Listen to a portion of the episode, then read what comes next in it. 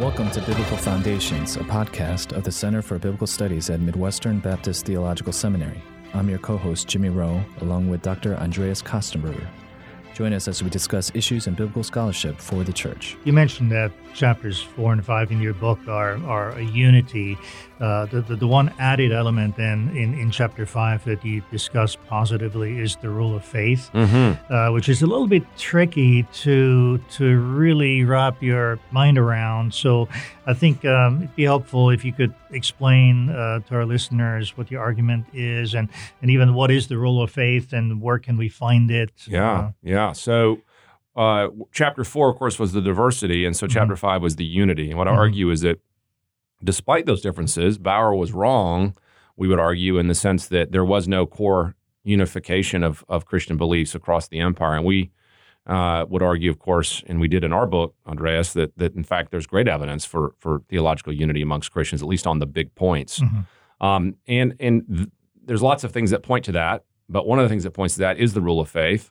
Um, which is, if the listeners aren't familiar with, is is a is a trend in early Christianity to take the core beliefs of, of the New Testament writings and summarize them down in a way they could be articulated orally and articulated, and sometimes in written form, and articulated briefly, summarizing what we believe as Christians. So it's a bit of a creedal statement of sorts, mm-hmm. although not nearly as formal as later creeds, um, and, and really almost a rehearsal of our truths, usually starting with creation.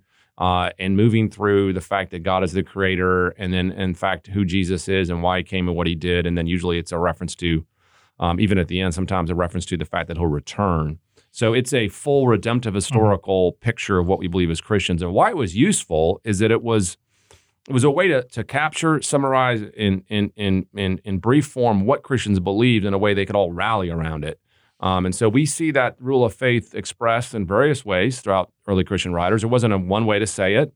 Um, there was multiple ways to articulate it but the same trend line is there that you can see plainly. And so we see it all the way from Irenaeus all the way up uh, uh, into different writers, even in the Apostolic Fathers and beyond. And so it's it's a remarkably widespread phenomenon, and I think it's gotten far little, far too little attention. Yeah, I mean, this is not my immediate field, as you know, but I'm, I'm just fascinated by the fact that here you have the period, you know, after the New Testament, but before you have those more formalized creeds where you as you mentioned you you don't have a standardized form of a rule of faith uh, but you have in one way or another with slight variations uh, just about every significant church father in the second third century uh, having their own version of of, of, of the, the basic christian story yeah absolutely and i think the thing to remember is that there's no church body that could have enforced that you know, there's no church government right. that could have dictated that. You can't you can't Im- impose that on that diverse Christian movement, and so it has to be sort of grassroots from the bottom up. And I think mm-hmm. that is a, a, telling fact. And the, the other the other thing I pointed out in that chapter that it, I thought was fascinating is that um, if in fact heretical groups had gained such ground as Bauer wants us to believe, then why is it that none of the church leaders were one of the one, any of the recognized bishops of the church were, were heterodox. All of them were orthodox. I think this is a fascinating. There's a big gap there. We have no known bishops, et cetera, that were Gnostic or or any of these uh, uh, heretical sects. And I think that that that shows you that that the dominant party was still what, what was called the Great Church, which was the, the church that held to the rule of faith. Mm-hmm. Yeah, I think it, it, it, it it's almost contagious. I, am beginning to get really excited about the second century just talking to mm-hmm. you because there's this fluidity, right? Mm-hmm. I mean, you're still in a period before the great church councils in mm-hmm. the you know third, fourth, uh, fifth century, and so forth. Uh, where you already see this uh, stability, you see uh, a clear core, orthodox core, if you will, uh, and in many ways, then the, the, the next step is just to further standardize and formalize, uh, you know, some of those, as you mentioned, in, in, in actual creed form or in some of the conciliar documents. But but but uh, already you have a tremendous uh, degree of unity, which obviously is ultimately grounded in in uh, the apostolic uh, teaching, which Mhm. is mentioned in uh, in Acts two forty two. The early church were, was devoted to the apostles' teaching, and again, that goes back in many ways to Jesus' teaching, which Of again course, yeah. is grounded in the teaching in the Old Testament. Yeah. So uh, you have this uh, this this organic uh, unity that. That uh, is, is very compelling. Uh, and, and I think it flies in the face of the narrative because you know the narratives, and we were talking about this earlier today in, Mhm. in some of our discussions and uh, the Q and A time after the chapel, which is there's a narrative today that that that that all of this is by heavy-handed political power, right? And and what our modern culture wants to say is, well, you can't trust Christianity because it's all the result. What they believe is just the result of of a power move by people who are in charge imposing their beliefs on the church, but. But in the second century, you don't have that. And so, what's strange to me Right. is that wouldn't they find it compelling that there was a grassroots, widespread, bottom up rather than top down uh, belief system? That you'd think that would be enough to convince them that, wait a second, maybe there's a, something about Christianity that, that is believed not because someone told you to believe it, but because Mhm. it actually has roots that go back uh, to the very beginning. Mhm. Christians were a persecuted minority. As you mentioned, they didn't have ecclesiastical clout to, Mhm. to enforce uh, beliefs on others. They were, in many ways, just uh, trying to cope uh, with, with Mhm. persecution and, and false teaching in some cases as well. Uh, to uh, to turn to chapter six out of seven, so kind of uh, moving uh, toward the end of your book, uh, another fascinating chapter where you uh, point out that it's uh, today often fashionable to stress the oral character uh, of early Christianity.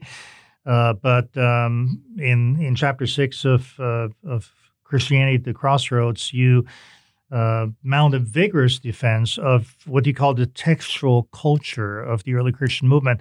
You say, and I have a, a quote here. I think it's very helpful for our listeners. There from page two hundred. You say that from the beginning. Christianity had a distinctive textual identity that was rooted in its Jewish heritage and manifested in an impressive and voluminous production of new books. Uh, Christianity wrote all sorts of books doctrinal treatises, apologetic works, sermons, commentaries, letters, gospels, acts, and apocalypses. And this prolific literary production is one of the reasons why the Roman world viewed Christianity as more of a philosophy than a religion. Uh, you even speak of publication networks. And uh, among other things, you uh, you deduce the so-called uh, nomina sacra Mhm. as evidence for the bookish nature of early Christianity. Of course, nomina sacra being uh, abbreviated um, forms in the Greek of, of, of, of sacred names such as Jesus or Christ or or God. Uh, can you give our listeners a sense of just the essence of of that particular argument? Yeah, one of the things I think that's um, a misunderstanding out there about early Christianity, and and you know I've talked about this, is the idea that it was an oral religion, um, and people have this idea that hey, and no one really cared about books in the early Christian movement. No one really wanted to write anything down. It was all oral, and for that matter, of course, the side note is untrustworthy. But but anyway, regardless, it was oral, and so the whole idea of a written New Testament canon, therefore, anything written is is portrayed as this artificial imposed move that the early Christians would have resisted because they were an oral culture. The problem with that is the evidence is against it almost at every turn. Um, you know, I make the argument that that Christians indeed were not an oral culture, but very textually based, and and it's not enough simply to observe that Christians couldn't read or write for the most part. You know, they, people point out the illiteracy of Christianity uh, early Christian movement, and and my response is, yeah. So they're in good company because everybody in the ancient world was was that way. Um, and what made the difference is is that lurking behind the the the teachings of the early Christian movement was were texts. Even if someone couldn't them, themselves read those texts, they were read to them or, uh, orally and out loud, and so text determined the entire Christian movement. And of course, as I noted, Christians began to write and they began to write in, in, in serious quantities in, in all kinds of different uh, ways. So from front to back, Christian Christianity was marked by textuality. And so as, as you read in the quote I had there, um, th- this confused the Greco-Roman world immensely. They, they did not know what to do with a so-called religion that didn't act like one because that's not religion. Religions don't do that. Um, and so, as you noted, and this is well known now, they were regarded as a philosophy, not a religion. Um, they were not like any religion they had ever known. And so, Christians were seen as this bookish movement that was very philosophical uh, because of their commitment to books. And and truthfully, that's has that has an application point today too. I, I think that we've got to for, we can't forget that we're a bookish movement uh, and that we mm-hmm. have this intellectual dimension. We, there is a sense in which we're kind of like a philosophical movement, and we're not a philosophy, but there is a sense in which we want to be thinkers and readers and textual people as the earliest Christians were. And just like you talked about the rule of faith earlier and, and the significance of, of it for arguing for the unity of the early Christian movement, can you make a similar argument uh, regarding the nomina sacra? Maybe you can explain that a bit. Yeah, absolutely. So, one of the phenomenal things we see uh, within the early Christian manuscript tradition is a certain scribal habits that mm-hmm. scribes everywhere seem to employ. And there's many of these, but one of them, of course, is the nomina sacra, which is Latin for sacred names. Mm-hmm. And it's a reference to, as you already noted, the, the way that, that, that scribes would abbreviate certain words in Greek. And they, they're the words that we translate into Jesus, Christ, Lord, uh, and God. And those four words are the original nomina sacra. What's curious about it is that the nomina sacra were, were, were, were present, that kind of unique abbreviation was present as far back as we can see. We, we, we can hardly find a manuscript without it. And it's as widespread as we can see. It's, it's everywhere across the empire. And so scholars have said, how do you have that kind of scribal visual identity marker in a manuscript come to be out of nothing? You know, that, that, that, that implies some level of scribal culture. Mm-hmm. That, that, that, that implies some level of scribal cooperation mm-hmm. and, and relative sophistication, actually, eh, to have that sort of right. uh, unity. And so it's a, people don't realize that the nomina sacra are a visual identity marker. It allows you to look at a manuscript and see that it's a Christian manuscript. And so therefore, it's, it already is evidence of an early Christian textual culture. And that, that is something that we're told couldn't be, but yet there it is you know, I think that's little known, but deserves to be known more widely. And uh, uh, you know, just as a little point of interest, uh, I followed this, uh, you know, the publicity of, of that recent publication of the famous uh, uh, Mark Gospel mm-hmm. Mark papyrus mm-hmm. from I think the second century.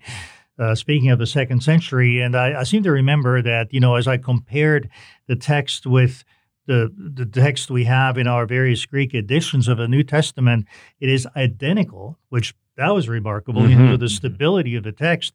But the one thing that I also noticed, if I remember correctly, is that you have a nom, nomen sacrum uh, yes. for uh, the word spirit, pneuma. Oh, fascinating! I don't think I knew that. Right. Um, so I don't because pneuma is a is a unique instance of exactly. the nomina sacra. It's not as common, you know. And again, this is fairly early. Yeah. Uh, and so again, it, it, just shows that that scribal culture extended even to words such as spirit, even beyond you know God, Christ. That actually Lord. would change, and eh, I don't want to get too far into the nomina sacra here, but that would actually change actually understanding of the way the nomina sacra developed, because most mm-hmm. of us yeah. don't think that pneuma really kicked into this into the system early? that early. Yeah. Um, and I mm-hmm. wonder if that's why they've also tagged, and I don't know this to be the mm-hmm. case, uh, a potential third century date because I think isn't it hovering on the end right. of the second, third yes, century? Yes, yes. I, I wonder yeah. if that's part of it. Uh, it could be paleographical too in terms of the handwriting, but the, but sure. Pneuma was a later yeah. uh, move in yeah. the. Yeah, so. yeah. Well, the final chapter in your book is, uh, is called A New Scripture. And there you discuss the status of the New Testament canon in the second century. Of course, uh, some, such as uh, Bart Ehrman, would dispute that there was such a thing as a canon consciousness as early as the second century. Uh, can you briefly summarize your argument in this chapter for our listeners, please?